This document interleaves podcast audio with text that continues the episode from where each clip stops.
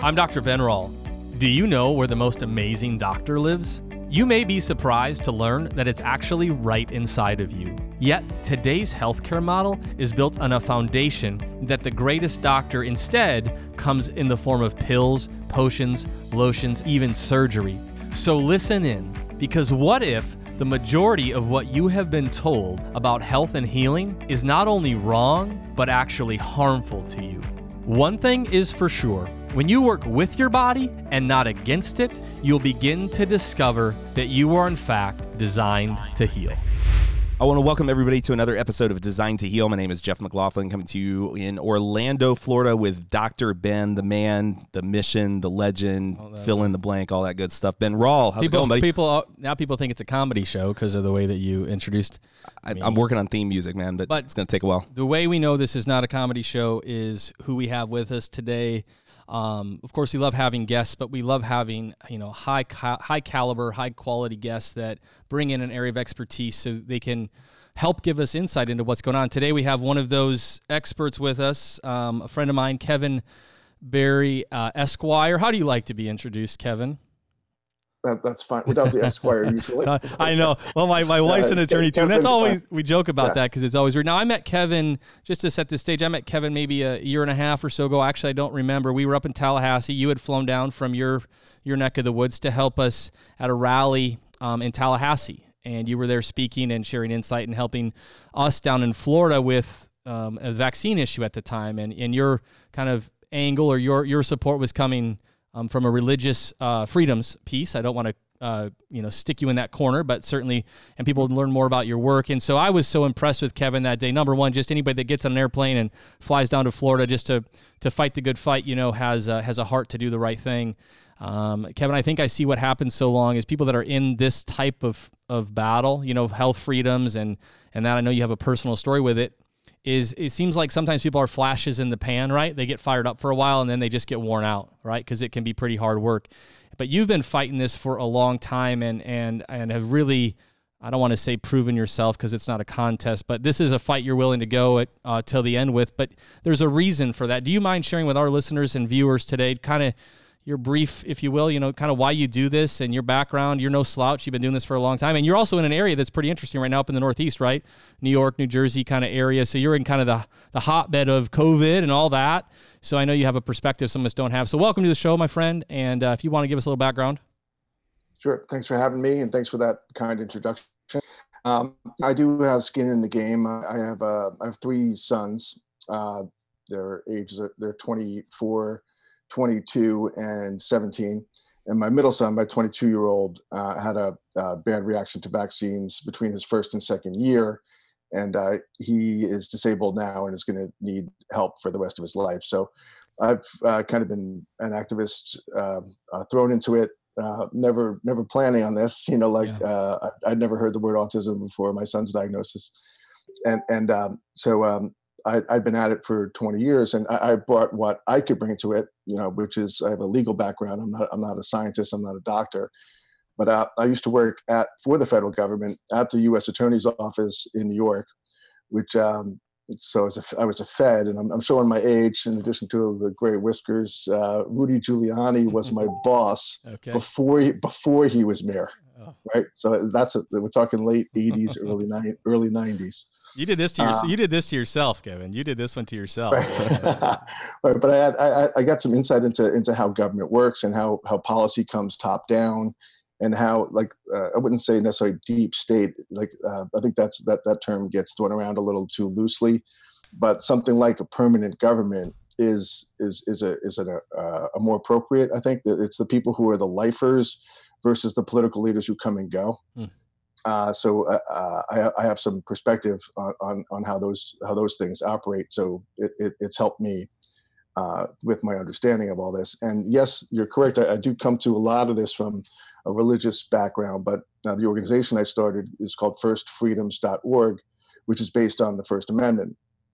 And freedom of religion is the first of, of the five freedoms of the First Amendment. But after that, you've got speech, um, press, assembly and right to petition for redresses, redress of grievances. So those are all things every single aspect of the First Amendment is called into play during emergency times like this, right? Uh, there's all kinds of censorship happening on social media and elsewhere. So you've got your freedom of speech issues. Uh, the press is, is is is censoring as well. Like the like, unfortunately, the press is is has the freedom to uh, bow to their corporate masters, to their to their advertise. They, have a, uh, a freedom to give bad information or incomplete information. But a thing that really has me concerned by all these, uh, what I would say are unconstitutional shutdowns and government mandates, uh, are around freedom of assembly. You know, it is it is uh, um, uh, totalitarian politics 101 is divide and conquer and we have never been more divided you're not we have neighbors narking on neighbors for going outside you know, people calling and, and, and governor and governors and mayors asking for it to happen. Yeah. Right? They're, Kevin, they're setting up hotlines. One thing I'm thinking about because you were very active, and again for our listeners, and we've got you know pretty friendly listeners in this regard. So when the measles stuff was going on up north and in New York, and banned from school and removing exemptions, I mean you were front lines there with some other attorneys I know that you work with and around the state and around the nation. And one thing that was different then though kevin was there was a lot of people assembling right i mean you were right it was jersey that you guys had i don't know eight ten i don't yeah. want to fudge the numbers thousands of people showed up for days mm-hmm. right yes. and and that that changed the game did it not yes it, it did and and there were yeah so i think there, there is some element to that and there's an element to that like globally too because there were there were extraordinary protests in hong kong there's the yellow jackets in europe and france in particular uh, so, uh, like there there is uh, certainly benefits governments that that have a totalitarian bent to where people can't assemble.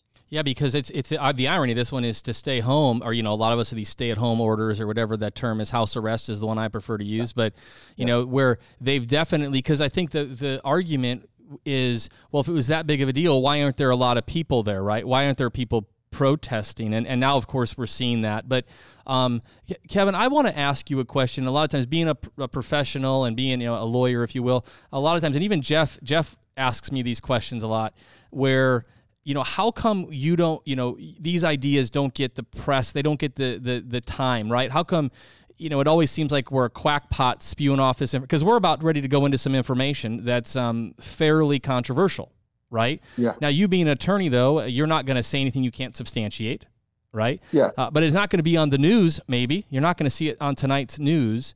How, what do you say to maybe a listener that, it, maybe not our listeners, but the friends and family they talk to that are always said, but, but that's not what they said on CNN tonight, right? Or, you know, how do you help a person navigate that confusion where it's not part of the popular press, but it's that doesn't mean it's not true. And I didn't mean to put you on the spot there, but how do you respond to that? No, that's a great question. And uh, I think there's a cartoon that that flies around from time to time, and I use it a lot. Where it's like two booths. It's it's it's comforting lies and inconvenient truths, and right. there's a line a line a mile long for the comforting lie, and nobody wants the inconvenient truth. And I think I think what we're the, the main perspective I'm having now, because I'm I'm having some friends who thought my views were were uh, a little uh, extreme are, are, coming around to oh oh my god you know they, they are giving us bad information. That mm. like we, we, are being lied to on a massive scale. And like I, i've been watching this for 20 years so i'm impressed by how brazen they're being now. It's being more brazen than ever. And you, you bring up the measles that that was a, a great example because the, the, measles uh, as i'm sure you know uh, there's been three deaths in the united states from measles since 2003 but in order to pass uh, the vaccine mandates and remove religious exemptions, they were hyping up measles as a deadly item, right? So we, we've been seeing that for years and years and years, and, and we know they're lying. We know it's, or, or um, again, again, lying, lying is the wrong word, dishonest. Right. Know, like, like that they're being dishonest, that, that they're, when they're saying it's deadly, it's deadly in places uh, in the developing world where they don't have clean water, sanitation, healthy diet, nutrition you know, it's not deadly in the United States. Uh, so we know that they uh, blur the truth in order to get what they're looking for. And now they're doing it times a thousand. They've actually shut down the entire global economy. It's, it's not just taking a religious freedom away, they took the entire global economy down. which is extraordinary. So that kind of starts us into let's go into and I, I know you kind of laid this out. You know, you talked about Ferguson, right, and and some of that. And maybe that's a launching point because that set the stage.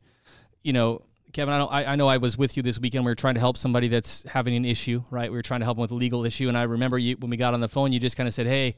Then the first thing we need to do is talk to the guy and, and hear the story, right? Because if, if the facts don't match up, then we might be limited on what we can do, right? And mm-hmm. I don't mm-hmm. want to put words in your mouth. So, but in this situation, this first kind of data set that was coming out, right, made we made a lot of decisions off of that. Is that fair to say? And uh, can is. you talk through it, kind of what you're talking about and why it's so important? Sure. This well, this is this is the uh, it's fear mongering, right? So so the at the time the government shut down, which is right around I think it was uh, the federal order I think came in on March 13th because I was in DC for some meetings on March 12th. So I, I remember riding like almost alone on Amtrak down from New York because like everyone was already starting to hunker down, and uh, it was uh, I think the the expression you kept hearing is out of an abundance of caution, right? So they didn't know what it was. They didn't know how bad it was going to be. They're seeing all these reports from Italy, and and uh, so it, it was it was out of an abundance of caution, and they didn't have the data in at the time, right? Now, two months later, we have the we have data in. We have data in that says, okay, if what whatever you thought you were doing in March out of an abundance of caution, there really isn't much of a need to continue doing it now and that's where it gets really dicey because uh, Professor Knut Wittkowski, who's um, been interviewed, he's been very outspoken on this. He, he's formerly with Rockefeller University. Um, he's an, an, accomplished statistician and, and epidemiologist. Uh, he's he's found the flaw in Ferguson's in Ferguson from the Imperial College of London in his in his data. Uh, they were anticipating that there would be approximately like a 40 to 50 percent illness rate from SARS-CoV-2, whatever they're, or, or COVID-19, right. what, what, they're calling it now, or what I'm calling the Wuhan Frankenvirus, but we'll we'll cover that later. But the the, uh, uh, the, the the the the death rate from that it needs to the so that estimate that that Imperial College came out, and that's what we closed down the economy based on, was that 2.2 million Americans could die from this. That was the model. So I want to pause but, right there for a second because yeah. uh, you know you hear 2.2 and that was by just USA numbers, right? So USA, USA. numbers was saying 2.2 million people are going to die. We all freaked out. Now I want to interject this because as you talk through this and here we are in, you know, May and this episode will drop in a few days that so people say, well, well, Kevin, and this is I, I don't want to say uninformed people, but I'm just going to use that as a starting point people are going to say, well, Kevin, the reason that that didn't happen, and because you're bringing up such a critical point here, well, it's because we all stayed home, right? We all we all locked down. They're, they almost use that argument. The reason we didn't, ha- so many people didn't die, Kevin, is because we did all these lockdown orders. However, what you're just exposing is that's bad math. That's actually not a, you can't say that statement. Is that right? It's it's bad math. You can't say that statement. And fortunate, fortunately, there there are fortunately there are places like Sweden which are control groups like, like not every place did it and they're having the same they're having the same or, or perhaps lower death rates and what their, their benefit they're going to have because their people were circulating or in ordinary ways or in more ordinary ways is that they will have community immunity in their in their uh, countries and we and we might not and that's that's that's a key part key point because they don't want us to have her natural immunity. If we have, if as a population we have natural immunity, we're not dependent on the vaccine. So you measles is a great example. I mean, there's a lot of great examples of that, right? But we had, and you see this in the history of vaccines. But just as an example, I know you're up to speed on this, Kevin. But you know, a lot of credit is given to vaccinations for herd immunity. And matter of fact, the vaccines have now put us in a more precarious situation because we've right. uh, removed herd immunity uh, in many ways, right? right. And so, right. you know, and I know so but the bad math in this imperial that that professor that that he discovered was they were using infection rates or whatever term you used of 40 to 50 percent which was wildly inaccurate wildly inaccurate and and uh, uh, what they, and and that was also verified by a group of uh, scientists at Stanford Dr. John Ioannidis' uh, study where uh, and the basic idea is that many more people had it uh, dealt with it without with had three or four days of coughing and and cleared it naturally because their immune systems work because they're not immunocompromised they're right. not 85 years old in a nursing home right so those those people once you increase that number of people by 50 to 85 times that's what Ioannidis they, they, they tested people in california like in, in the county that they tested the county said i think 890 people had covid right? That was that was the number of positive tests. When they they went out and did their own testing it was 50 to 85 times more prevalent right? So yeah so that, use that multiplier and you very quickly see a massive drop in mortality. Correct. Right? And and it becomes i'm just using their own language and i know this gets people irritated maybe not our listeners but that puts it in the realm of a flu-ish scenario correct? Right Hey Kevin, if I if I could real quick, um, sure, when they yeah. went and did that, that's that's very very interesting. What were they using to test when they went out to do that? Like, what's because that's been a lot of misinformation too these days. I think that you know where are the tests and do these antibody tests work and all that kind of stuff. Like, can you clear some of that up? Because I think that's something a listener's asking right now. You know, I, I wish I could clear it up. It's just it's it's a giant mess. I don't I don't I know Professor Ioannidis and Professor Wittkowski that they talk in their methods what what tests they were using but I, I, think the numbers that the CDC are putting out and the various states are putting out, I don't know what it's based on, hmm. right? You know, whether it's it's uh, you know like in New Jersey and New York, there were a lot of uh, setups in parking lots where people who were, weren't feeling well just drove in and, and had a swab put up, up their nose to their eyeballs, the way it was described to me, and um, and then they got either a positive or a negative, right? But uh, I think one of the things that's happening in, in New York that's really uh, like because I think there's a big question of why are New York and New Jersey like outliers, right? Why why are there more deaths yeah. here? And th- th- this is controversial. This is oh, this is this is my view. It's you, you you need to be it would be much better for your survival if you have shortness of breath during the time of COVID if you don't live in a state where the governor wants a high death toll New York and New Jersey, Cuomo couldn't be happier, and Murphy they they're they're reveling in high death tolls. Uh, now so that's you know, so yes, let's put let's you know feel feel free to say however you want to, uh, but uh. I would love to you know to the average not the average just to a typical listener maybe that's going to say okay why on earth what do you mean i know you can answer that but you know why yeah, would you say that yeah well, so this, and more and more of this is going to come out, but some of the n- nurses and doctors in New York who've been inside these hospitals. Um, I don't know if you saw some of the viral videos that came out in the last yeah. week or two. Yeah. Uh, and and this is what's happening in New York. And I've talked to some friends and said, you know, like if your father or mother is is ill in New York, do not go to a New York. Like drive as far as you can. Go to Pennsylvania. You know, d- don't don't uh, go to a New York hospital because you you leave your loved one at the door right? You can't go in with them. There's no more communication.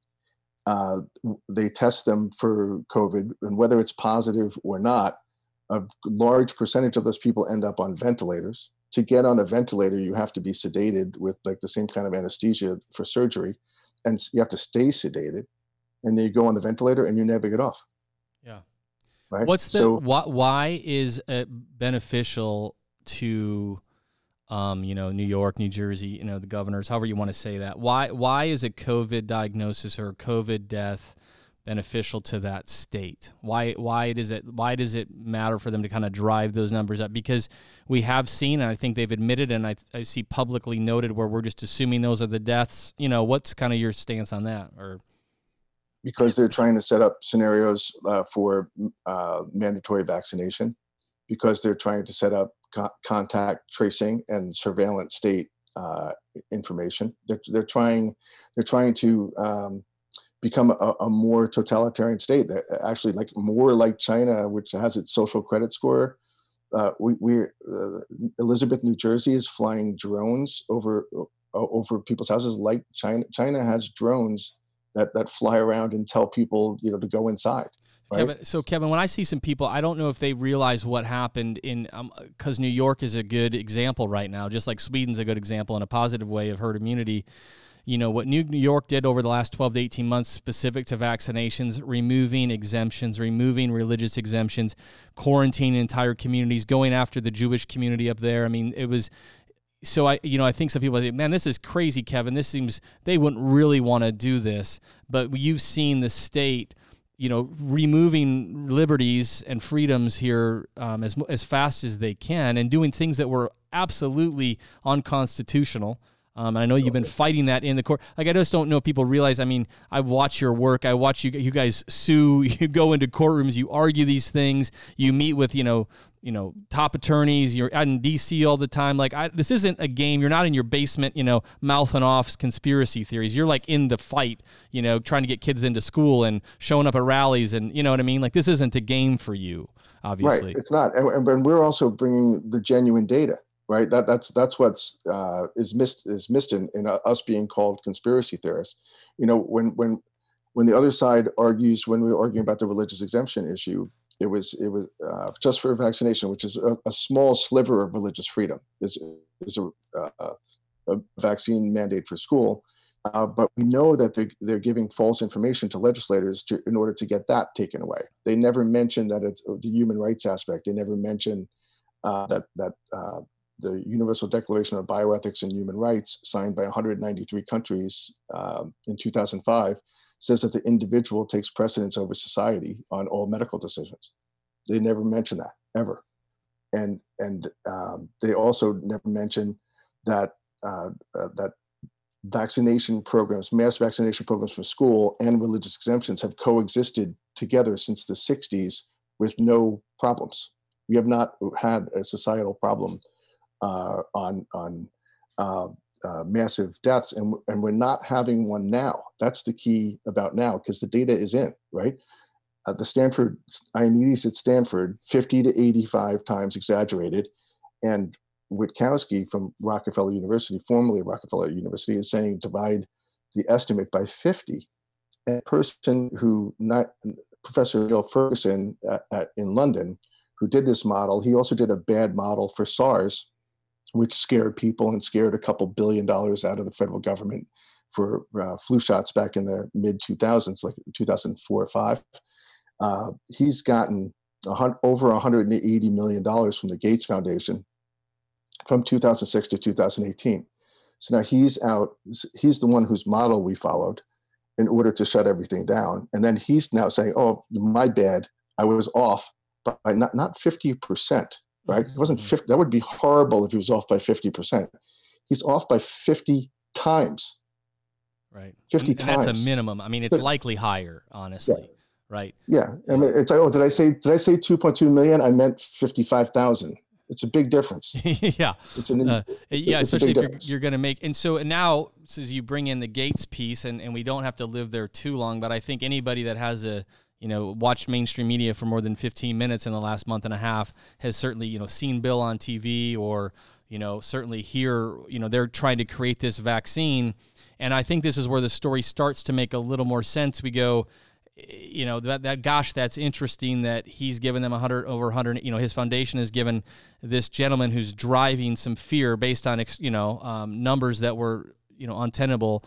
And he's, you know being financed by somebody who's unapologetically trying to create you know worldwide vaccinations. And you we, you this is not something you and I are just sitting here saying. I mean he released a video a few weeks ago I saw uh, him and Bill and Melinda talking about the only way out of this and you're seeing these talking points from governors now and even other countries the only way to really get out of this is you know a, a man you know a worldwide vaccine for every man woman child for 7 billion plus people. Now to your point and I want you to speak to this Kevin except the, the argument with that is we've never needed one of those in our entire you know history of humanity done well. And i always use the uh, the flu vaccine as an example. We have one for the flu if you will and that's still you know 50 to 80,000 deaths a year you know however you want to term it. So i don't know why we should be getting so excited about that. I, I think it's a really big leap to say and by the way, that's how we get out of this because they don't have the science to support that. I think of Gardasil, Kevin, as an example, right? Where Gardasil takes a lot of the credit for the 99% plus self healing rates of, you know, um, cervical, you know, human papilloma viruses. But the vaccine says, no, we, we cured that because you could, the media could spin what's happening right now. If I could snap my fingers and everybody got vaccinated, they'd just switch the reporting and they'd start saying, look, at 99% of people are healing right? But that's not what the, right. And they'd say, look at it works so great. So when you look at Gates, and and I know you've got you know a lot of you know friends that are you know insiders and things like that. I don't want you to say anything you don't want to say, but you know that's not a far-fetched conversation to say that you know the gates foundation worldwide vaccination that kind of concept is where there's a desire for this to go yes and, and i think it's it's the vaccination but it's not only that it's uh, contact uh, the contact tracing technology uh, microsoft is building that technology microsoft wants the government contract microsoft has offered uh, connecticut it's in the hartford courant last week uh, six months free use of of Microsoft's uh, contact tracing uh, technology. So take, so take micro, us through con- yeah contact tracing, kind of that concept, what that means, and why we should be worried. It, it, we should be worried about anything that that feeds the surveillance state, right? And, and, and anything that leads to a per, new permanent government agency, right? We don't need to be tracked any more than we already are, right? and I can tell you from my government experience, and I left there in the early 90s. If I had your social security number, I knew everything about you, right? It, and that was when computers were Pong. It was a Pong you know, console, right? And uh, but, you, but now we're they already have extraordinary amount of information on us. They already, if anybody wanted to tap turn on your cell phone right now, they could, right? If NSA wanted to track you, and then you the, the way to uh, visualize this is is warrants, right? whether things are warranted or unwarranted like um, uh, if if it's very easy to get a criminal warrant if you have probable cause. If you have probable cause for something, you go to a judge, say, "I need a warrant signed." The judge signs the warrant, and then the surveillance is warranted, right? Having having surveillance be automatic, right? Having it be automatic is having unwarranted surveillance. Have you haven't done anything? We're just going to surveil you is a very dangerous thing, and and uh, and that frightens me that people aren't more afraid of that. Like under that people who think that the government's always uh, there to do something positive for them uh, are not students of history, right? Yeah. Hey, Kevin, so, I, I don't deny yeah. that for a second. Here, so answer this one because I think this is a question again. I, I kind of like to play the role of the average Joe or the average Jeff on this show for Ben. Um, or the devil's advocate. Or the, no, no, no, no, because because listen, man, I'm I you know I'm all for a good conspiracy theory here and there. I think this is the first question that comes to mind for me, and I think a lot of people would be asking this too. And and uh, you know, understand. I always tell Ben, I'm I'm a I'm a skeptic by nature, just in general. I like to dig into things and and dig deep. You know, the the question is is who is the who is the we here? You know, the we that wants the the vaccinated population, the we that wants this. Like, surely it's more than you know Bill and Melinda Gates, and it's more than Microsoft because I, you know, I, I and, and, I'm not. This isn't a challenge to you. I think you you probably have an answer for this. It's a good one, and I'm just curious because I think it's a lot of people are kind of going, man, I'm just I'm just the average guy trying to pay my bills, trying to love my wife, take care of my kids, you know, and you know every once in a while hit, hit you know hit the fast food if I don't see Ben in line there, you know, behind me, just give me the business for doing it, you know. That's that's my life. I'm going to soccer practices, whatever, and uh, I think when you live that way, you kind of assume that most people live that way, and most people have some degree of trustworthiness about them. So like when when you're talking through this, like you're describing, you know, essentially like this sort of evil covert stuff that's like out of the movies, right? But it may not be far fetched. I'm just curious, you know, is is that am I assuming right on that? You know, in, in assessing it this way, and if that's the case, then then who is the we? Who is the, you know, who is the the superpower behind? Yeah, I, I, don't I don't go down all those rabbit holes, uh, but I, I think it's it's mostly garden variety greed. Uh, by the way, the average Jeff, I like that very much. But the the the uh, uh, garden variety greed, there's a lot of money in it for the pharmaceutical companies. If if and also something like this, this would be an annual, right? For example, uh, as as Ben mentioned earlier, that that if that we no longer uh, we no longer have societal natural uh, immunity to measles, right? And and that's that's what how Merck wants it. So eventually, when they're doing it for adults too, and not just kids, it's we all have to get a booster every five years, right? That you're all you you just we are just become an assembly line to continue paying them and and uh, uh, I, I, it doesn't have to be more complicated than that because that's billions of dollars per year. Well, so so yeah. but we're headed toward a state where essentially, if that's the case, then you've got about ten companies that are going to be traded on the entire stock market anymore. Which, if, if there even is such a thing, you can get me started about that in the Federal Reserve. I got my own gripe with that whole thing. But you know, we've got Walmart, we've got Merck, we've got Microsoft, we've got maybe Amazon. I don't know. There's there's three or four more companies, and that's it because everything else is going broke. I mean, we're at what 30 million unemployment claims at this point, probably at least 16% by May's report. Sorry, April's report, even higher in May and everything. And, you know, I keep telling Ben all the time, I said, you know, now that we're having these conversations where people are uprising saying, open it up, open it up. And I'm going, in my opinion, that ship has sailed, right? This idea of a V shaped recovery is, is just asinine to think that that's going to happen that way. And I, you know, if if what you're saying is true, then the the non possibility of that is essentially by design by a few greedy, right? Well, well yes, and and I also think though uh, when you look at it, when you look at the map, you know, and, and it's hard to divorce politics from what's happening right now. In that in that there is a um, the presidential election on the horizon, and uh, what you what you'll see the the states that are most clamped down, I believe they all have Democratic governors, and uh, to the extent that this chaos leads is still ongoing in the fall, it will help anyone who's running against the current president. So like the more the more the more cases, the more the higher the unemployment rate is, the more kids who are out of school. Like uh, if if if kids are still not in school in in states, uh, I'd be shocked uh, if if if Trump won any state whose kids are still not in school in November. Right, those parents hmm. will be like, "I want change." Right, so, uh, and and if you look, it, it's Mi- Michigan uh, Democrat, and again, I'm, I'm a registered Democrat. I'm just telling you what the what the uh, um, what what's obvious if you look at it through that lens. It, New York, uh, like uh, New York, New Jersey, Connecticut, all Democratic governors. They, they, they set up, I think, a six-state consortium on, on the Northeast, all Democratic governors, like Delaware, Pennsylvania, New Jersey, Connecticut, Rhode Island, um, like all, all, all, those coastal states.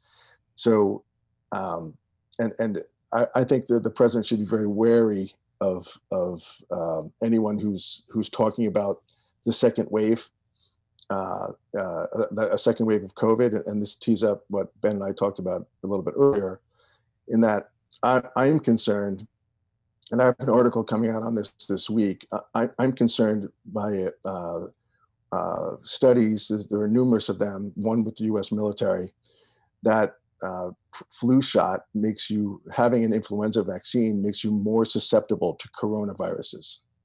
So that is a very dangerous possibility for the fall, if if we don't change our plan for this year. And st- stick with me for a second.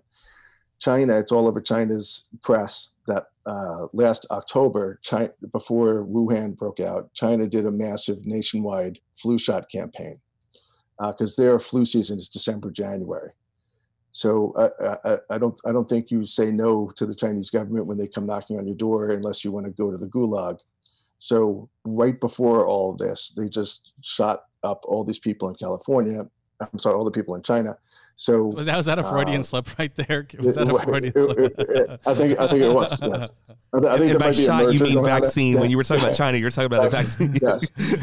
you're talking about California. He's like, he said he's China. like they shot up everybody. I'm like, well, what are we talking about here? Yeah, yeah. it was. Yeah, it's, you either get the shot or get shot. Is what.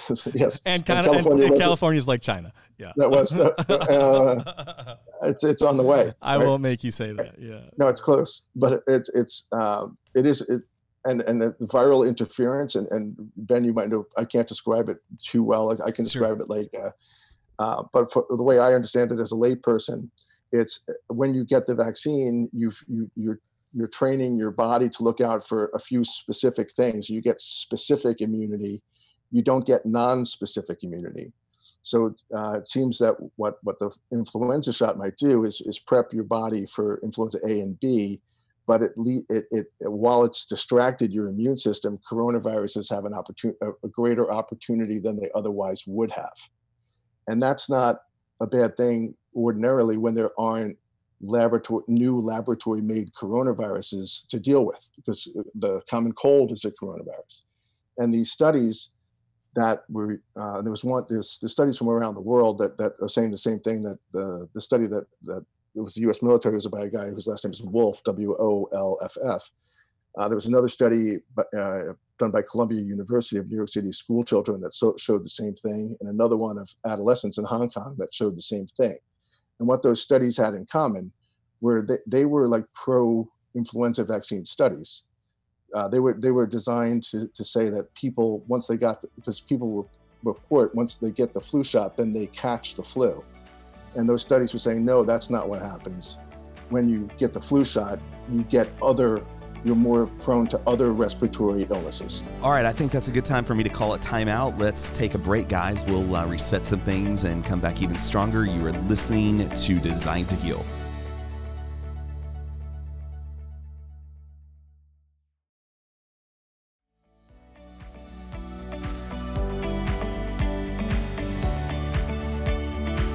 We are back with Design to Heal, and we're just going to jump right back in with Kevin Berry here. Ben, I knew you have some questions, so why don't you take it away? I think we always are asking ourselves, kind of like Jeff alluded to, like, you know, why and I've heard it said different ways, you know, good people, bad system. You know, there's a lot of friends of ours that you know and I have that are doctors and lawyers and right. I've got a lot of family in medical. My brother-in-law is a president of a hospital. Like these are not these are good human beings, right? I mean, I think we would all agree on that conversation. Um, that are in a in a system that they're kind of being played by, right? And I think there's been a foundational so I look at a vaccine. A vaccine has been sold to us. I say this about pharmaceuticals a lot. Like a pharmaceutical drug has been almost told like it's like we look at it like it's a vitamin right? Like it's like it's good for us right? And so yeah. when something comes against that i know um there's the research that shows when you have con- uh, uh, you know uh, flu vaccines over and over actually every year you get one it decreases your response to a flu okay? Because partly to your point so i think part of it is just this mindset. If you if you really did believe in the wondrous works of, of a vaccination then it would make sense this is not accurate but it would make sense then to to um uh, you know mandate them for every man woman child why wouldn't you it's good for everybody right? And you know, once you've decided that it's good for everybody. But Kevin, I want to kind of maybe land the plane on this with you in this way.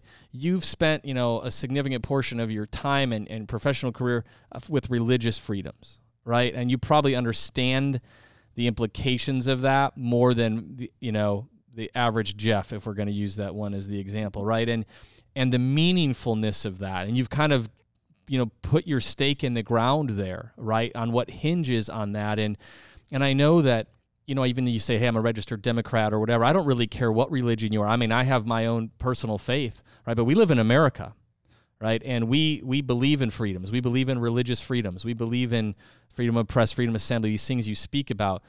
If if we and I, I guess what I'm trying to say is if we lose that overarching concept of freedom, even if it's freedoms we dif- disagree with, right? Even if it's you know, where could we where could we wake up and and why do we need to be so concerned? Now i'm gonna i'll set it up in this example. So there are a lot of churches we're down in florida well this is everywhere right? A lot of churches that aren't meeting okay? And i've heard some uh, some positive spins of that like hey um, you know well hey online church is really growing and we're reaching more people that way and things like that right and then i said to people but what about when the we that jeff talks about what about when the we decide that they don't like what we're streaming on that right and they decide, well, now we can't. You now now online church isn't an option for you. Now what are you going to do? And I think that's what I'm trying to help people see, and maybe our listeners is this might right now seem kind of extreme. What's the harm? A drone in the sky taking my temperature, calling the police on me. I mean, I'm teasing, but that's some truth to that. I mean, there's heat, there's heat temperature, right? I've seen drones that can take temperature. Yes, as right? a drone flyer for photography purposes, there are thermal drones out there that are yes. So why should the average Jeff listener? Who's sitting there that like Jeff just said, I'm just trying to work, pay my bills, you know, go fishing on the weekend and where why do they need to care now? And where if we don't care now, where could we wake up? Yeah, that's another great question. I, I, I think it's extraordinarily dangerous time we're in right now. Um, there was a, a, a great um, decision from a, a, federal judge in Kentucky who uh, uh, uh, allowed a church to open for Easter. And, and he he quoted I think it was uh, like Marquis de Lafayette in the 1780s like writing back to France uh, about America and and and talking about religious freedom how it how it was working here. And the history of that at that time is is you know Catholic France is always fight, fighting Protestant England or England's fighting Spain. It's, it's a lot of religious wars. And and uh, the report uh, um, I'm paraphrasing, said something like that religious freedom really works here. And, it, and in addition, it gives the, the population a taste for other liberty and other freedom. You know, it's like once you, you're not being forced into a certain belief set by the state, that, that, that carries over into, into other free thinking liberal, liberal in a, in a liberty sense way, other kind of uh, freedoms. And, and the state should only restrict them when they have to right? That's what the, the Bill of Rights, that's the whole point of the Bill of Rights. It's, it's like these are, as soon as they got the Constitution together, they got together and said, okay, what rights are reserved to the people, right? And those five freedoms in the First Amendment, there's a reason that those are the first thing. That's the first thing they got together. Like these things are the most important. And others have mentioned at the time of the Constitution and writing, there was smallpox epidemics going on. So there was no concept that, and it was like all of this is suspended if there's if there's an illness in the air, right? That's not like your rights are your rights, regardless of what's happening uh, around the world, especially if it's exaggerated like this, right? The fear mongering, the fear that everyone's getting on a daily basis through the televisions and the radios uh, is not accurate. You know, it's it's it's this is a 99.8% or 99.9% survivability rate, right? This is not a reason to shut down the society. It's not a reason to shut down churches. Churches during the Civil War here, churches weren't closed. Churches have been closed in, in around the country. Fortunately, not in Florida, but churches have been closed around the country. Never, that's never happened ever. Kevin, what do you what when you know, and not to get too off topic, but the people that are walking into uh, uh, you know Costco, you saw that in the news, right? So um, I'm just here asking a lawyer, you know, not that you're giving legal advice over the airwaves per se, but do I have a constitutional right to say I don't have to wear a mask? Do I have a constitutional right to say I'm going to open my business? You know, I'm a I'm a I'm a salon, right? And uh, they told me I couldn't be. And again, I'm not asking you to give legal advice, but there is some thought here, and, I, and what's your take on this, right? Where we've kind of conceded certain powers, like they I think I saw a quote. You probably saw it. I saw Cuomo talking one day, basically saying the reality is we can't really enforce this. We just need you to go along with it because if you guys all decided tomorrow to get up and you know take back your city, you'd absolutely be able to take it, right? And so, why? What do you? What is your just you know kind of lay law legal advice for average Joe that says, man, I don't want to wear a mask to go shopping today? Um, any just kind of thoughts or suggestions for us? I think I think you're right about all that. I think all the people who say that it's not enforceable, including Cuomo, it's just that you you run into headaches. You like it's uh, you you have the right to do it, but there'll be consequences, right? You can get fined, like the the famous case of Jacobson, it's a Supreme Court case from 1905. Um, that's the one that said that the the state has the police power to force vaccinations. Mr. Jacobson was a, a cranky guy in Cambridge, Massachusetts, who uh, didn't want to get his smallpox vaccine, and and the choice then was get your smallpox vaccine or pay a five dollar fine, and he didn't pay a five dollar fine, and that went to the Supreme Court, right? If, if time travel is invented, I'm going back paying Jacobson's fine, so we don't have that shitty precedent. But uh, but that's that is the, the current law of the land. So like if you open your business, and I used to own some businesses that are licensed by a state, you're risking your license so you can say, okay, you have the right, you're doing the right, but uh, uh what have you, what do you sacrifice for it? And like the, the situation with our, in South Dakota that we're both trying to help with, uh, that's that's that's a person uh, of modest of modest means, not a not a wealthy person who's who's facing the possibility of, of arrest, right, and and legal legal costs, right, yeah. associated with that which which are out of reach of a lot of people. I mean, there's there's a lot of uh, data that says that most Americans have something like a $500 cushion, right? Yeah. That they that and, and so like that's I think where the controls coming in. That's where people are complying, because even if they're right, the punishment might not be worth it, right? And and a lot of the fines, they're pretty smart about how they set the fines. The fines in New Jersey, I remember representing a few people who've been arrested in New Jersey it's it's it's it's a thousand dollars fine. You know, so for for most people, if if um, you know, it would cost yeah. more than a thousand dollars to get a lawyer to help you. So now you just turned your thousand dollar fine into a two thousand dollar fine because now you're paying the lawyer a thousand dollars and the state. And I'm out of work. You and, know, you're, and you're out of work. Right. Do you so, so, do you do you support the, anybody like you know if anybody that's fighting for their freedoms and from a religious freedom and you know First Amendment, you say, hey, you know, do what you can with how you feel about. If you want to protest, go protest. If you want to, you know, have the standoff at Costco, right, to not wear your mask, do that. You know, now it might be you might have there might be consequences for that, and you might pay a fine, and, and they might even you know arrest you, like you said. Um, yeah. And I'm not saying you're encouraging civil disobedience or anything, but I, I guess you are saying you do have that right. I mean, as a citizen, and yeah yeah well and this fits into your previous question you know about where, where could we be headed because I, I, I read somewhere i was on, on a on facebook on another lawyer's feed who's been active um, in in fighting for people's rights uh, and someone was saying that uh, or, or, let's give people the right to stab their neighbors. Just just give them the right. Okay. As as if as if you leaving your house and breathing during the time where COVID exists, that you're like like running down the streets with machetes hacking at your neighbors. That's the like, that's that, the metaphor. Yeah. Well, wow. I mean, yeah, Kevin, it's been a rough six weeks of lockdown. I've just I've really had this impulse to do that, you know, and I've been starved of that right. So I don't know. I'm gonna have to push back on that one just a little bit, but no, no, I'm saying, but but that fear that that that, that they've created that concept of, among a, a, a, fair amount of the population that your neighbors uh, is a is a missile waiting to kill you. yeah. Right.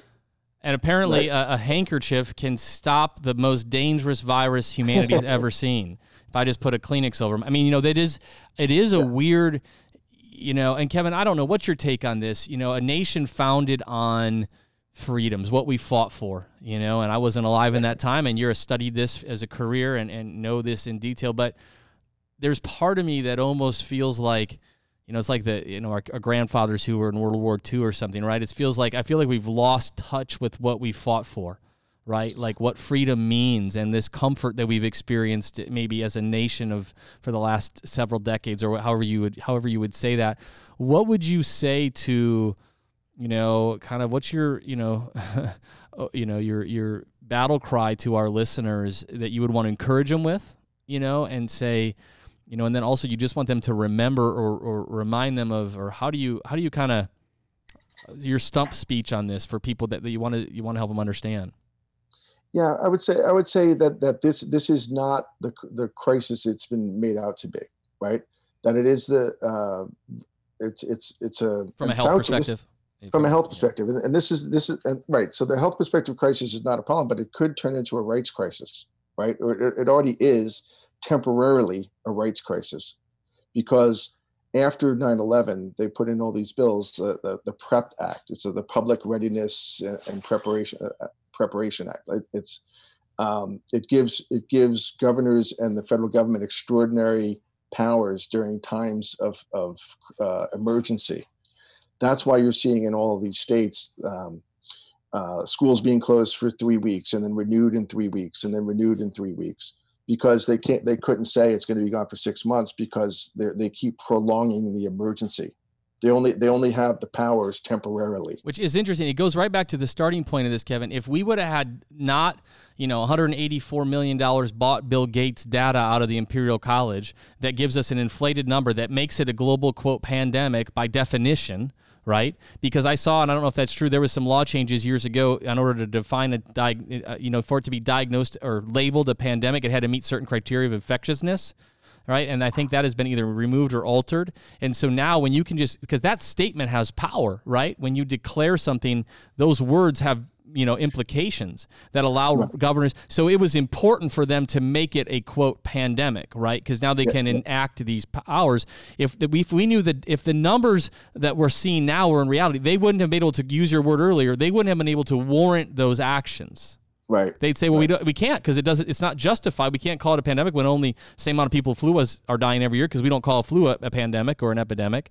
And I think right. this is to your point. If they can manufacture that story, so as us, you know, it is important that we fight fast and fast and early right? You know, to hope for the knockout in the twelfth round is a tough is a tough you know uh, approach to win a lot of boxing matches, right? Uh, but I, I, have to ask this, Kevin. Maybe you can chime in on here. What what does it mean to fight back for starters? Because I look at you know Ben and I were talking about this earlier, and I go, you know, people are angry. I say I I predict and foresee a great deal of civil unrest coming in the coming days and, and weeks, no doubt but you know all it seems to take is a stimulus check or, or, again i was you know i'm gonna i'm gonna get on my it'll be a short rant, Ben, but allow me to rant here if I could. You know, the Federal Reserve pumping money in. We've dropped what four trillion dollars, I think, already into this into this call it crisis or whatever. Probably six when it's all said and done.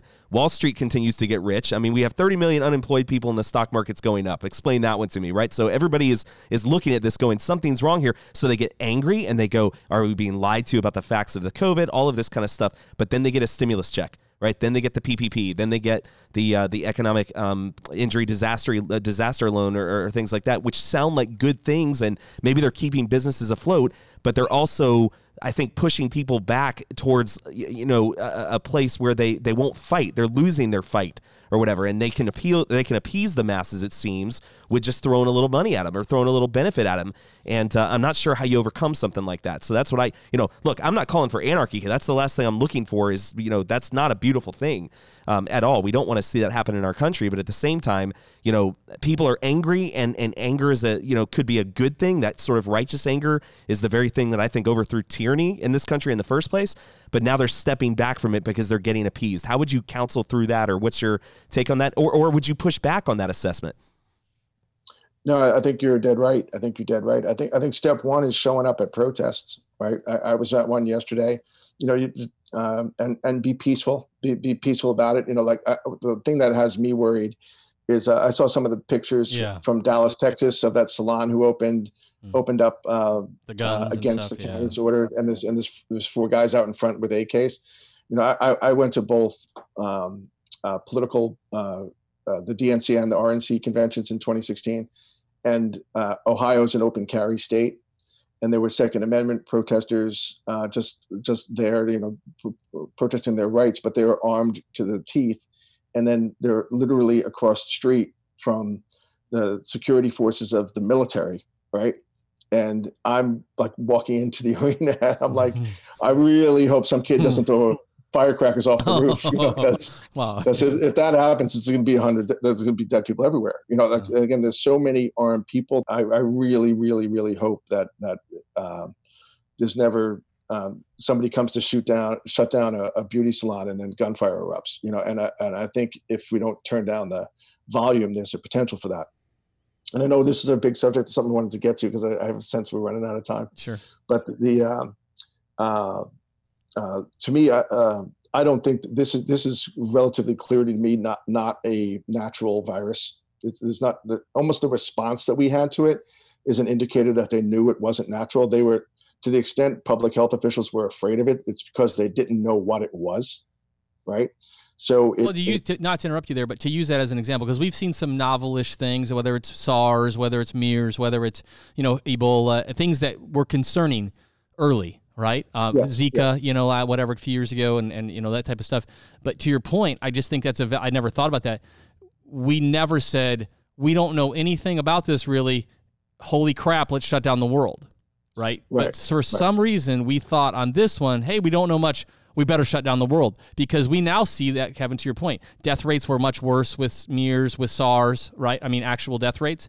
So, you know, that is a, again, we have to keep our brains open to remember the timeline so we can think critically about this. So you go back then and go, wow, that was a very strong reaction with very little information at the time and we've had this happen before. Why didn't we respond like that? Which would make you say, man, there's a little bit of something here. You know, the lawyer in you can't help but go, wow. Yes. Because, because around the world, you know, we all know what the euphemism is, is called gain of function research. And we were doing it here. It was being done at the University of North Carolina, among other places, uh, with collaboration from Wuhan University. So, and then they shut it down here. They, they shut it down uh, during Obama's time uh, saying that this the ethicist was saying it, it, you know that we're uh, messing with the genetics of of dangerous microorganisms, and which is again with CRISPR technology we can now we can do that. You can take uh, we're going to take a piece of MERS, a piece of SARS, let's add some HIV and maybe a, a pinch of of uh, Ebola, and let's see what we got. Right. Well, you're you're not so, actually exaggerating with that example right there. That's what they've said. Yeah. Yeah. And and and you know, uh, we had the the Harvard uh, professor who's who's most of his, his, his grad students were from China, uh, who was arrested uh, in January, and and uh, Canada threw out uh, a, a, a, Chinese researcher from their their their level, their like Fort Detrick style micro laboratory, and her husband, she and her husband were working on research, adding adding Ebola to other viruses right? So I think they didn't know what it was, but this is all a relatively long-winded way that I want to use our lang- change the language, or make sure we're using the right language. That I want to reserve the word vaccine for something that happens in nature, right? That measles happens in nature. Measles has a vaccine. Polio, nature, vaccine. Um, this is man-made. This is a bioweapon So if it's a, it's a, it's fortunately for us, it's not a good bioweapon. It's not a very potent bioweapon, but, but uh, material, uh, something ma- made to to uh, protect you from a bioweapon is called an antidote. So we're not we're not waiting or a countermeasure. The military calls them countermeasures. So the idea that we're waiting for a vaccine, we're like we're hoping for a vaccine is like, no, we're hoping for an antidote by something made in a lab. Hmm. So I think if, if our if our neighbors understood that better, that this is not something that happened in the wild, and I, I have good video evidence, like like uh, that'll be part of an article that comes out again in a week, maybe two. Yeah, that that China, was sending uh, researchers, and and they put out videos at the end of last year, like bragging about it, that they're going into like the darkest, darkest, deepest caves in in, in Hubei province, China, uh, finding finding bats and and studying new viruses that they're finding like a mile deep into a cave where no person's ever going to be, and they're bragging. Oh, we, we, we found China's leading the world. We found 2,000 new viruses. So, like, why in the world are we? Why in the world would anyone with peaceful intent be trying, know, knowing that SARS and MERS were originally in bats. Why in the world are you trying to find new bat viruses deep in the cave? Right. right? Why not just leave them there? Right. And uh, and uh, what I think happened is is that the the Wuhan laboratory uh, where they were working on these viruses is literally it's a, a thousand feet. It's a thousand feet from the food market. So the Wuhan lab has people who've been arrested and put in prison for selling experimental lab animals to the market. So I think that's the most likely way that this got out, is that they're they're uh, testing new viruses on pigs. Or pigs are a common uh, lab animal that that gets tested on. So are rabbits. So it's it's not that somebody was like eating bats it's not directly eating bats. It's it's the, the the the viruses were taken out of bats, combined with some other viruses, in an experimental way to see what effect it would have on animals. And then whoever was supposed to just destroy those animals after the after the uh, uh, experiment, they wanted beer money, right? And they, they instead they threw the piglet in a hefty bag, sold it for ten bucks, and went out and got a six pack. And and then then a human ingested that virus from the lab animals that it's that it's not something that naturally showed up didn't naturally show up at the at the food market.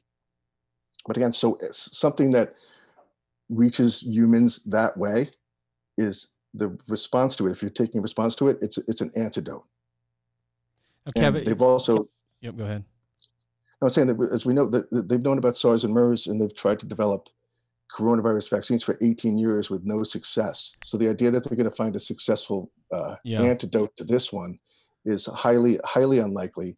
But if, again, getting it getting the proper terminology and that it's so what what should we be doing instead of contact tracing? We should be absolutely getting a hold on bioweapons research, and we do it too.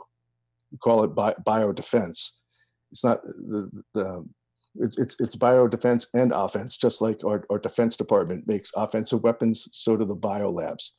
And we've all learned, if we've learned any lesson from this, if something like this escapes the lab, unintent, uh, I'm not saying this is not an act of war, this is an accident, right? No, nobody intention, nobody would intentionally do this, right? Or they wouldn't intentionally do it because it's not, it's not ready. And it's a good book by Dr. Francis Boyle uh, about bioterrorism that talks about the, like you wouldn't release uh, a bioweapon unless you had the antidote mm. right? By definition, you you have to have the you have to be able to give your own troops and your own people the antidote before you release it to hurt others. So, so Kevin, it begs the question because a lot of people are then saying, "Hey, the official death tolls out of China are like sub four thousand. Now, you've got probably two schools of thought there. There's there's some, and I've been on both sides of the aisle. I, I guess if you ask me on any given day, I'd probably say I don't believe it. For starters, I don't believe the numbers that they're reporting, and there's there's certainly just some trails of crazy conspiracies out there on the internet, which may not be so crazy, who knows, but just lots of different narratives going on out there. But I think that might be an easy answer that somebody would might would counter back with right there is they say, well, Kevin, look, it's only 4,000 dead over in China and look at all the, you know, the the deaths whether or not we can, you know, debate on what's what or whatever in infections. It's clearly you know, even if the numbers are inflated, they're much higher than where China is, at least according to official numbers right there. So how would you answer that one? I think China is minimizing and we're maximizing. Like China's China's trying to downplay the issue, and uh, in some parts of this country, we're trying to, to increase it. And there's there's all kinds of like I guess it's anecdotal at this point because I don't I don't have access to the to the data itself. But there's a lot of people who are saying saying their relatives were listed as being a COVID death and they weren't. Yeah you know, you know, so, I, I, think. Well, and I'm, I'm not trying to bait you on that question, by the way. I'm, just, I'm literally just asking. I'm, I, I guess I'm trying to, you know, I, I, I'm, I'm sending you down a bit of a rabbit trail, just kind of going, hey, Kevin, is part of you kind of have a hunch that maybe they do have an antidote over there, and that would be, uh, you know, that would correspond to some of these numbers, or are you still thinking that are you kind of holding that position that that says this still was a mistake and honest, well, and uh, whatever the honest word it, means, right? Yeah. Yeah, I think it was a mistake, and I, I, I think they didn't have a specific treatment for it. I, th- I think they they were were finding they, they were actually using some natural treatments and, and vitamin C and some herbal stuff. Um, so I, I think, um, uh, but they, but I don't, I don't think they had an antidote like like a, a vaccine or anything like that. I, have seen no indication of that. One one and, of the and, things that I've that makes me concerned, and I would I would you you bring up a couple good points. One is the language that we use. I would say the same thing on vaccinations. You know, people that call them immunizations, that's a big misnomer right? You know, they they're they don't they don't make you immune. Call them a vaccination if you want, right? To your point about the language and the importance of the language, it's even like this. We call it a COVID disease. It's not a disease; it's an infection right? I mean, mm. childhood diseases, they're not childhood diseases, they're childhood infections, right? The, the, the, the chicken pox is not a disease, it's an infection that you have for a period and it goes away. You would never say I have a cold, common cold disease. You'd say, I got, I got a cold, right? And to your point, these are subtle things that, that do get into our, our, our vernacular that affect how we think about these things.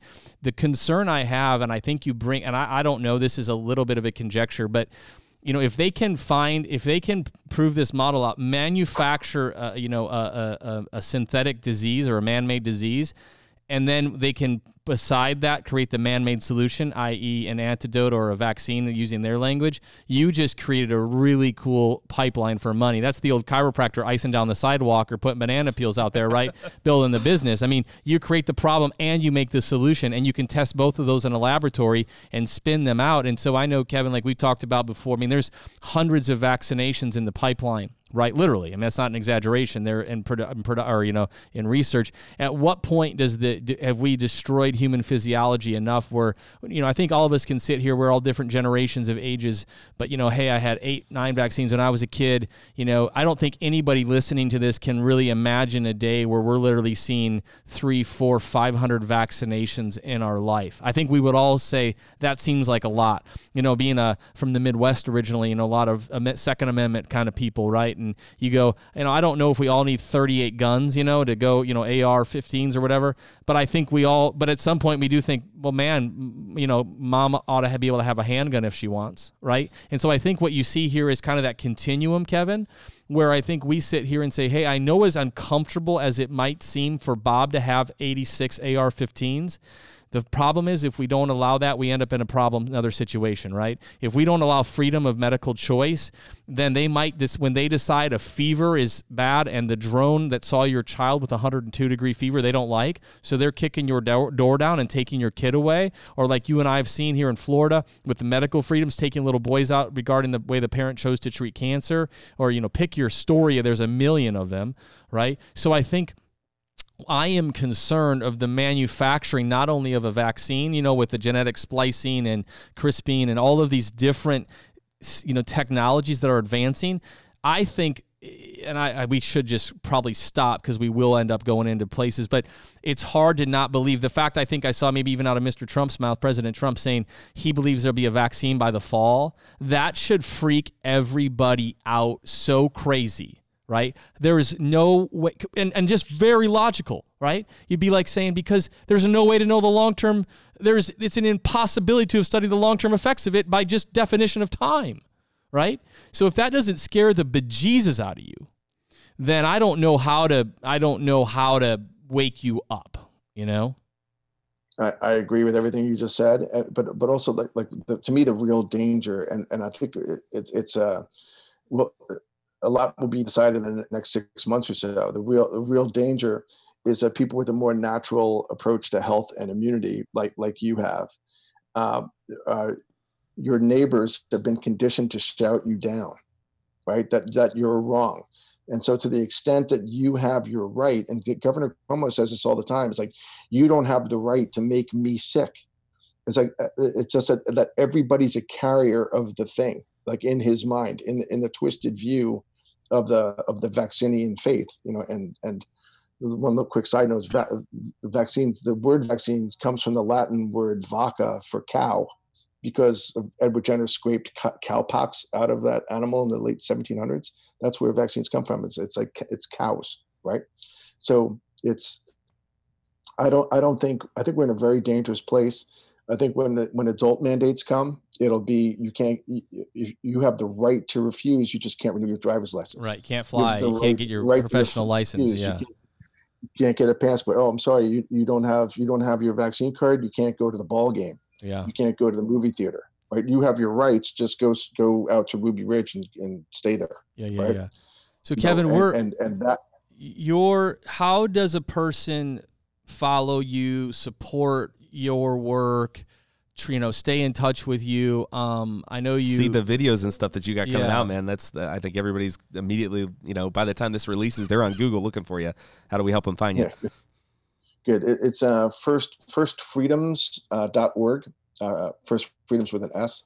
Uh, I'm easy to find on Facebook. Kevin Barry B A R R Y, and um, uh, you know the the website's a bit of a jalopy. I, I, I have to upgrade it. I have some friends who are going to try to help me organize it because I do think I have some important things coming out very soon, and um, and and and I think I really do think that we have to like take care of the fear. You know, it's, it's very FDR. You know that the only thing we have to fear is fear itself. Like the, the fear is what's out, out of control right now.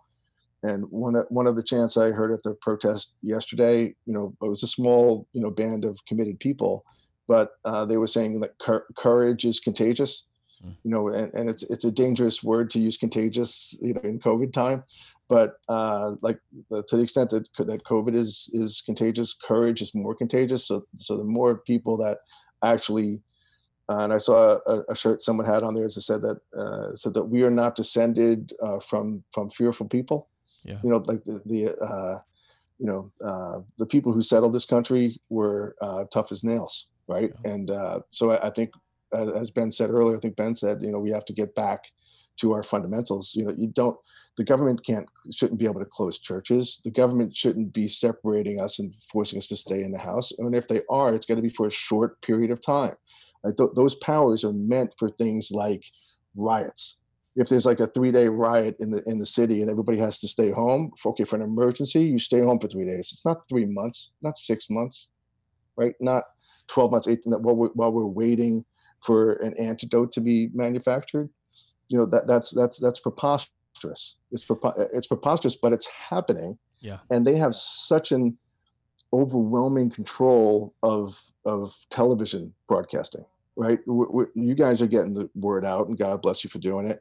Uh, there, there's plenty of other podcasters doing it. There's there's people making very good videos, and then their their their dissemination of being restricted. You know, even if it's not outright censorship, there are people are being shadow banned. You know, there was a nurse who did a, a beautiful, yeah, you know, t- sorrowful thing. It's been taken off of Facebook. You know, people have moved it to YouTube. It'll probably come off of YouTube. You know, it, it's it's it's really really bad. You know, like the people should not be afraid of, of information. Yeah. You know, Kevin, I, I, I saw, I think I know the video you're referring to, and I, I can't help but think of that. I, again, at the risk of sounding cliche, it's that old, um, is it Margaret Mead quote or something, right? You know, um, to ever think, you know, uh, your small group of people can't change the world. That's the only thing that ever has. has. And there's right. this tension right now, whether it's nurses and doctors speaking out. And I know always to be the one, raising your hand and, and speaking the counterculture opinion, or in your case, Kevin, I know I'm sure you resonate a lot with you know the, the, your colleagues over the years that have fought the early fights of civil rights, right? And I just watched that you know movie the other day, Just Mercy, right, about this the civil rights attorney and I believe Alabama, or the you know fighting for uh, life Skid Row or you know death row inmates, and you know I naturally align that way. I'm thinking back of I don't know what movie it was, one of those, or in a book about you know civil rights movements, and I remember there was a, uh, I think it was the governor who was the real tough guy down in, um, you know, maybe uh, Birmingham, you know, now in Alabama, and maybe he said he made some statement, and forgive the color of this statement, right? But he said basically, if if all the, you know, this would all just stop, the riots would just stop, right? If all the black people would just stay home right? And there's this twisted logic in that, right? There's this perversion of logic, right? It's this, to your point earlier, if everybody would just stay home, the virus will go away and we can get back to life. So quit your pity party about not getting a haircut so we can get back to business. And they've, they've, it's the wrong conversation, which is you've given up your rights, which are rights, which are dictated now by the government that decides when you can ever leave your house. And that should scare you. It's the wrong, but the fact that there's people applauding that governor, right? Saying, yeah, send those black people home. And forgive again my color of this statement here, right? But that's. But now we can look back at that statement and go, that is absolutely ridiculous. You know, governor gets on you know te- national television and, and, and says a statement like that, and it wasn't believed to be ridiculous, or a statement like separate but equal, and people said, yeah, that makes sense. Yeah, separate but equal. Just build them a school over here, you know. But we look back and we laugh at that. And I've always asked myself, what's the thing going on right now that we're going to look back and I've got my kiddos and you've got your kids, and I'm going to have to answer to them, and they're going to say, Daddy, what in the heck were you doing in 2000? 2020 when they were stripping away rights and you couldn't do it. You were in freaking healthcare? Dad, you were a lawyer? and you didn't friggin' do something? Well, just trying to make the boat payment. Uh, they don't care about that, right? We gotta, and I'm not trying to like to you know I'm not saying anarchy, but we gotta know what's at stake here and respond accordingly, right? right. And um, Kevin, we've loved, you know, we appreciate having you on the show. I know you got nine million things going on. I was with you this weekend again. I mean, you're, you're, you, I don't know, maybe there, I don't know, believe in the cloning thing, but maybe you're cloned. I don't know how many of there that you that you are, but thank you for your work. I know you help people all over the over the country and and and you know, fighting the good fight. A lot of your work is behind the scenes. People don't see the long nights, the late hours, the uh, you know pro bono work that you do, and and sir, you know, and I'm sure you've taken your share of hits and called every name in the book, and and um, I hope that you know that your work is appreciated, and and I know down here in Florida, uh, that was a pivotal time when you came down here and helped bring some truth and we've been able to stave off some of the more draconian stuff down here you know especially vaccination wise and uh, we appreciate your work my friend well, thank you for that, and vice versa, and, and thanks for letting me plug First Freedoms because if, especially like money, uh, donation money has really dried up. People are understandably concerned about about their incomes going forward. So, uh, if there's any kind of like foundation money out there that anyone can steer us towards, you know, because we love to be able to help people out of these jams they get in without charging them. So, uh, I'd like to be able to continue to do that, but it gets harder and harder every day. If you enjoyed this episode, don't forget to subscribe. And if you want to support the show, give us a five star review and share it with your tribe. To learn more about Dr. Ben's work, visit achievewellness.clinic.